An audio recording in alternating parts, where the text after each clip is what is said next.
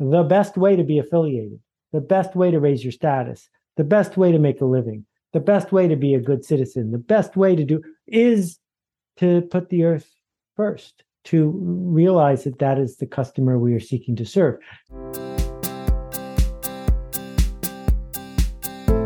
Hi, and welcome to the Naturally Innovative podcast. My name is Jessica, I'm your host, and I'll be talking to responsible leaders from various backgrounds about the topics of design, entrepreneurship, art, nature, and technology. We will explore the different perspectives on sustainability in a business context and the crucial aspects to drive change and build solutions for a better future benefiting people, profit, and the planet alike. I hope you will, just like me, feel inspired and encouraged by the stories shared in this podcast to create a positive impact yourself.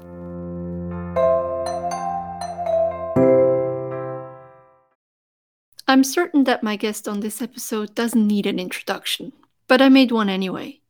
Seth Godin published over 20 best selling books on marketing, business, leadership, and on how ideas spread. His work was translated into 40 languages. He pioneered ethical online direct marketing long before it became a $30 billion industry and is at the top of every marketing hall of fame I could find.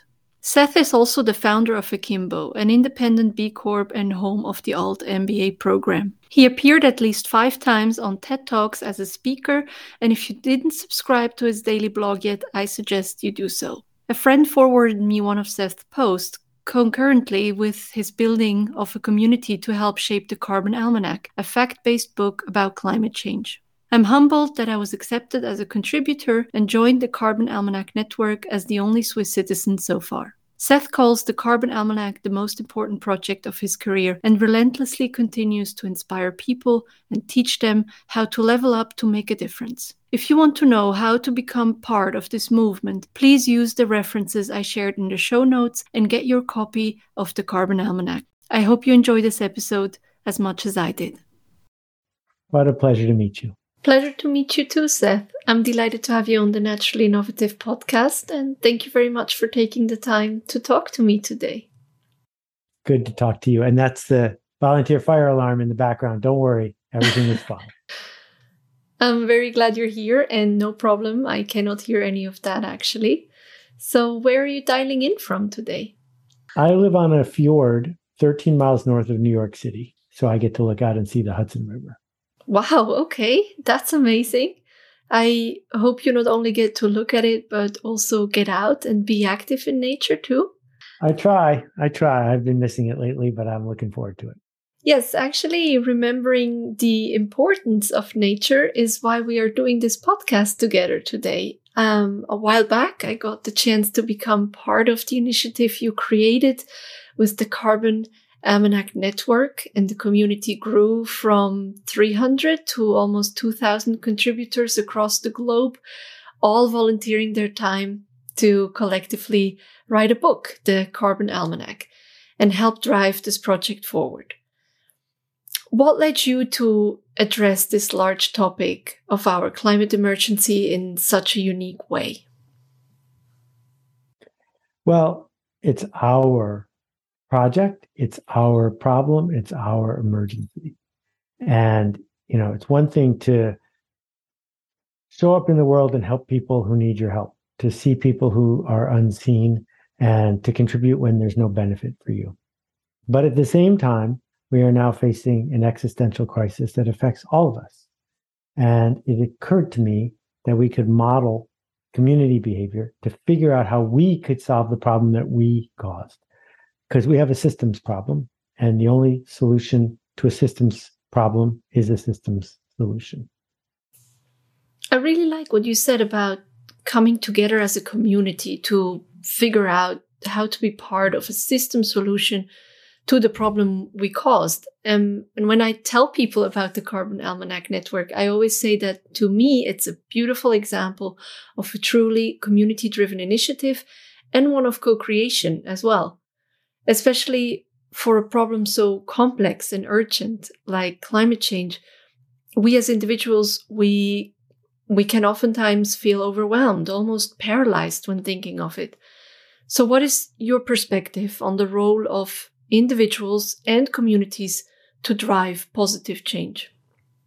Well, you know, as we learned from Margaret Mead, the only thing that has ever, ever changed the world is individual action. Prime ministers, presidents, they don't do it. They follow, they don't lead. And there are a lot of people. I've been on the road for a couple weeks talking to people about climate. There are so many people who are just waiting for someone more powerful than them to solve the problem. And it's not going to be the solution. And the solution is also not recycle your plastic bottles or have a compost pile in your backyard. The solution is individuals coming together, having a conversation, and taking community action. That is what changes the world. Without a doubt, yes. And I find it quite remarkable that in the Carbon Almanac Network, so many different individuals from different backgrounds, cultures, being used to different political systems and forms of leadership come together and find this common ground or almost a shared mental framework when it comes to taking action in the face of climate change. So what would it take, I wonder, to come to a more collective understanding that climate change knows no borders, and we are in this together as a society. So, in other words, how can we replicate this culture that we created as part of the Carbon Almanac network and introduce it to a broader scheme like municipalities, cities, countries, for them to become more climate positive? So I'm honored that you've had such a a great experience, but I don't think it is possible or even useful to try to cause that change to happen. And the reason is we've all been indoctrinated from a young age, indoctrinated to look for things that were convenient, were easy, that would raise our status, that would give us affiliation, to make a living, to feed our family. And so there are things in the world that are true, like we're all going to die, that don't resonate with people because it doesn't match with all the other things that we have in our lives. So the hard work we have to do because it's so urgent because we only have 5 or 10 years is not to change the way people think, but to say the way you think is right.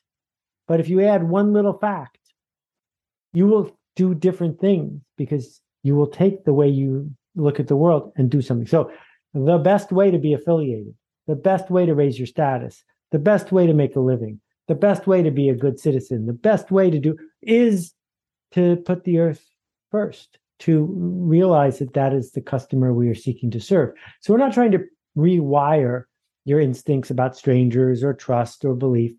We're simply saying, now that you know what you know, you can make a new decision based on new information and do something that's slightly different. And we're seeing this in so many ways. Like, so Amazon, which is well known for being really selfish, bottom line oriented. You know, they're they're not fancy with their desks or everything else because they have a mission. Just bought 10,000 electric delivery trucks. Why would they do that? Not because they want to be good people, but because 10,000 delivery trucks that are electric is a smart decision. And so let's start making smart decisions. Let's understand that uh, something wrapped in plastic is going to lower your status is ultimately inconvenient and more expensive than you think. So you're going to buy something else instead. Yes, let's stay with making smarter business decisions by putting our planet first. You uh, write a daily blog, and in one post not too long ago, you talked about how we can sustain life on Earth and at the same time keep satisfying our human needs for mobility, for food, for comfort, for connectedness um, with businesses that are mainly in business to grow and generate a profit. Um, so, can you maybe explain a little more how a business can satisfy these customer needs and avoid harming our home planet? So, um, the system that we are part of was built on industry. Industry changed the world because it made it so that one person has way more leverage than they used to. And that leverage produced a lot of output. That output required marketing to sell to a lot of people. And that required customers. and customers needed to be indoctrinated into the system of being customers and of going shopping. And all of it was fueled by cheap energy. That cheap energy coming out of the ground essentially for free makes everything else easier for industry. And we cannot go forward and still charge too little for energy because all of us are paying a tax. All of us are paying for that burning. And so we now have these systems that know how to see problems, solve problems, and charge money to do so. We can see that the most valuable companies in the world don't make that much stuff. They make experiences, they make connection. And yes, the oil companies still have trillions of dollars of stuff underground they would like to be able to pump up. But making the price of fuel cheaper, if it comes from the ground, is really expensive. So I think there's an opportunity for capitalists to do what they've always done find a problem and solve it. Because there's enough money and there are enough resources and there's enough insight and there's enough tech to actually solve this problem. What we need are organizations that can start turning the ratchet in a different direction. And one thing that will help them is charging the right price for fuel. Right. Um, adjusted pricing on fossil fuel will certainly have a tremendous impact. I agree. And I like that challenge to see climate change as an opportunity that invites problem solving, as you say. Um, what other ways do you think will make companies shift towards a more sustainable future while trying to maintain a business and satisfy customer needs, but without falling back on things like greenwashing or other quick fixes? Yeah, I'm not going to hold my breath that greenwashing is going to go away anytime soon, just like spam's not going to go away anytime soon. Um, we have a bunch of things going on now because corporate leaders are paying attention, but they will stop paying attention as soon as the market pays them to do something else. That's why we need a border adjustment and we need to charge the right price for for uh, oil because if we do that it would take two seconds and then companies would pay attention forever mm-hmm. that the thing you're used to buying that comes in like a big thick plastic container suddenly wouldn't i wonder why they did that why because it costs them money to do that and business is built around a single metric which is did we make a profit? And if we can affect how businesses make a profit, everything else will change. Yes, definitely. I mean, coming back to an individual's perspective, you said we are all indoctrinated from a young age to pursue things that positively impact our status and give us affiliation, but that at the same time we need to aspire to a system change that we all need to be part of. So, what are things that you'd say will help with this collective shift and help make better decisions as individuals? Well, you know, one of the things that's happened in the last 10 years because of the spread of social media is on one hand, people have learned an enormous amount. There's been more information in front of more people than ever before. On the other hand, people have come to be skeptical of things that are actually true, that if you do the science, if you do the math, there is no doubt that vaccines are safe. There is no doubt that evolution is real. But we are surrounded by cultural forces that push us to claim that we're a skeptic. And I think people who have understood the science need to speak up and say, look, I'm showing you now the Chinese edition. Yes. You can look it up, right? Go look it up, do the math, get smart about it. And if you tell five friends and they tell five friends, pretty soon we will have spread the word that this is real. This affects all of us. It is not a political issue. It is an issue about waking up and seeing what is actually happening. I really like that, how you say everyone who has understood the urgency can speak up and spread the word. And providing the useful facts for that is something that the Carbon Almanac book is doing. It's a source of knowledge, but it is also promoting to take action to protect life on Earth and create better futures. What narratives do you find helpful when it comes to envisioning and creating these better futures? Well, I mean, we know that the Earth is going to be fine. We know that 200 years from now, there will still be a planet here. That's not the question. The question is, will we be fine? And the world keeps changing. In 1960, when I was born, we were 10 minutes away from a nuclear war that would have killed every person on the planet. And uh, in the 1920s, when cars took off, we paved the whole earth. And four years ago, no, three years ago, a bunch of scientists came together and in record time created a vaccine that saved millions of lives. We are capable of doing extraordinary things. And the longer we wait, the harder it's going to be later. So the message, I think, is we can't stop this from happening. It's been going on for 100 years, but we can make it better. We can create more resilience. We can lower the effects of it. We can make it so that 15 million people won't become climate refugees next year. And it's not human nature to do something in advance. It's human nature to wait till it's an emergency. But I'm hoping that if enough of us speak up, we will do something now because it is an emergency. It's an emergency indeed. And you said it Earth, nature doesn't need us to survive. But will we survive? Um, do you think there's something we can learn from how nature, Earth operates or from natural systems that we can apply to our systems? Well, you know, uh, Charles Darwin wrote the foreword for one of my earliest books. If you look at what the earth does when we're not around, it doesn't care if a species goes extinct. And it knows that the climate and the environment is going to change. Just go ask a dinosaur. Uh, we didn't kill the dinosaurs, but there aren't any. But there are chickens and chickens are directly related to dinosaurs. Things evolve. And what it means for things to evolve is that any individual entity goes away. If we just look at it in the economic sense, almost every company on the Fortune 100 list of biggest companies wasn't there 30 years ago. And the ones that there were there 30 years ago are gone. They come and they go. And everyone who's listening to this podcast is going to be dead within 100 years, every single one of us. We come and we go. So the real question is not can we stay forever? It's how can you do work you're proud of?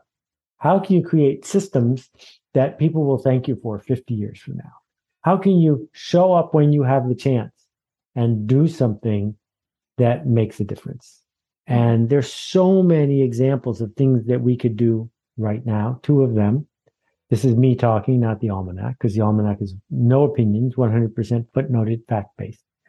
The two things that occur to me that we could do right this minute one, we could charge a fair price for carbon. If the things that have come out of the ground, coal and oil, were priced fairly, the market would pay attention. The market would help us solve this problem in one day. And number two is there are a billion cows on this planet, a billion. And if we're going to look at the single easiest thing to make a difference in the climate, it's simple. We got to get rid of the cows. I think your top two priorities are spot on. Um, not for us to stay forever, as you say, but to build more regenerative systems and replace old ones. Uh, this leads me to the question of storytelling and envisioning these potential new futures. Uh, the stories we tell ourselves are important, but almost more important are the stories we tell the children around us. And part of the Carbon Almanac project was an illustrated kids version of the book. There we go. And a board game, an educator's guide. Um, there are all things the Carbon Almanac community has created, and I was so happy to help shape. Now, if we take the board game or other elements in the kids' book that are rather playful, right? How do you perceive the relationship between playfulness and raising awareness about a serious topic like climate change? I don't think climate change is funny or serious or political. It simply is. And, you know, we can make a board game about the fact that the sun rises and sets. We can make a board game about the fact that fish swim in the water. These are just things that are true. Mm-hmm. And an entire generation is now growing up realizing that maybe having kids is a bad idea. And that's sad, but it's also true that the world is going to be really different in 20 years. And we shouldn't pretend that's not the case. Once we know something is true, there are lots of ways to talk about it. And if you need to take a, a deadly serious, sad approach, well, there's plenty of resources for that. And if you want to teach a four year old what's going on without giving them nightmares, there are ways to do that. And, but we ought to stop talking about climate change like it's a debate or like we get a vote because we don't get a vote. It is, it's true. Yes, that's true. I uh, have similar conversations with people of my generation who reconsider having children in the face of climate change. And uh, yeah, when when you wrote your first article about climate change, I believe it was already 16 or 17 years ago, people probably didn't have these kind of conversations. Um, can you tell me what has changed for you since then? Uh, how people talked uh, about and reacted to climate change compared to today? I think that 16 years ago, most of us were lulled into believing that the system would take care of this problem. That senior political leaders were going to conferences, that scientists understood what was going on, that we just needed to like support them if they asked, but they would take care of it. And I think in the last 10 years, people have realized the only people who can make a difference is us. And I'm part of us. And I know how to make a book. I know how to bring a book to the world, but I knew that doing this with others would be a metaphor and would help make it even better than I could imagine. And I was right. Yes, absolutely. And can you tell the listeners, viewers, uh, how someone can become part of the Carbon Almanac Network? Well, if you go to the carbonalmanac.org, you can do the most important things. You can get the photo book, the kids' book, the teacher's guide, all for free and share them. We didn't make them free so you would read them. We made them free so you could share them with people who need to see them. And then I hope you'll buy 10 copies of the book. We're all volunteers. I don't make a nickel. Jessica doesn't make a nickel. But if you can get 10 copies of this, and we made it cheap on purpose 14, 15 bucks, and you can hand them out at work and you can have a discussion about them, that's what it's for to talk about it. You don't have to agree with every action, but we need to talk about it. Yes, to everyone out there, please do exactly that. Um, I will link the different resources Seth mentioned in the show notes, so very easy for you to find. Uh, please check them out. And to you, Seth, I want to say thank you so much for initiating the Carbon Almanac Network and for taking the time to share your thoughts with me and everyone following this podcast uh, during this conversation. Thank you. I think you've made a lot of important points. And it's just a pleasure to watch somebody show up and lead, raise their hand and say, let's ask some hard questions. So thank you for doing that. Jessica, keep making a ruckus. It's great to talk to you.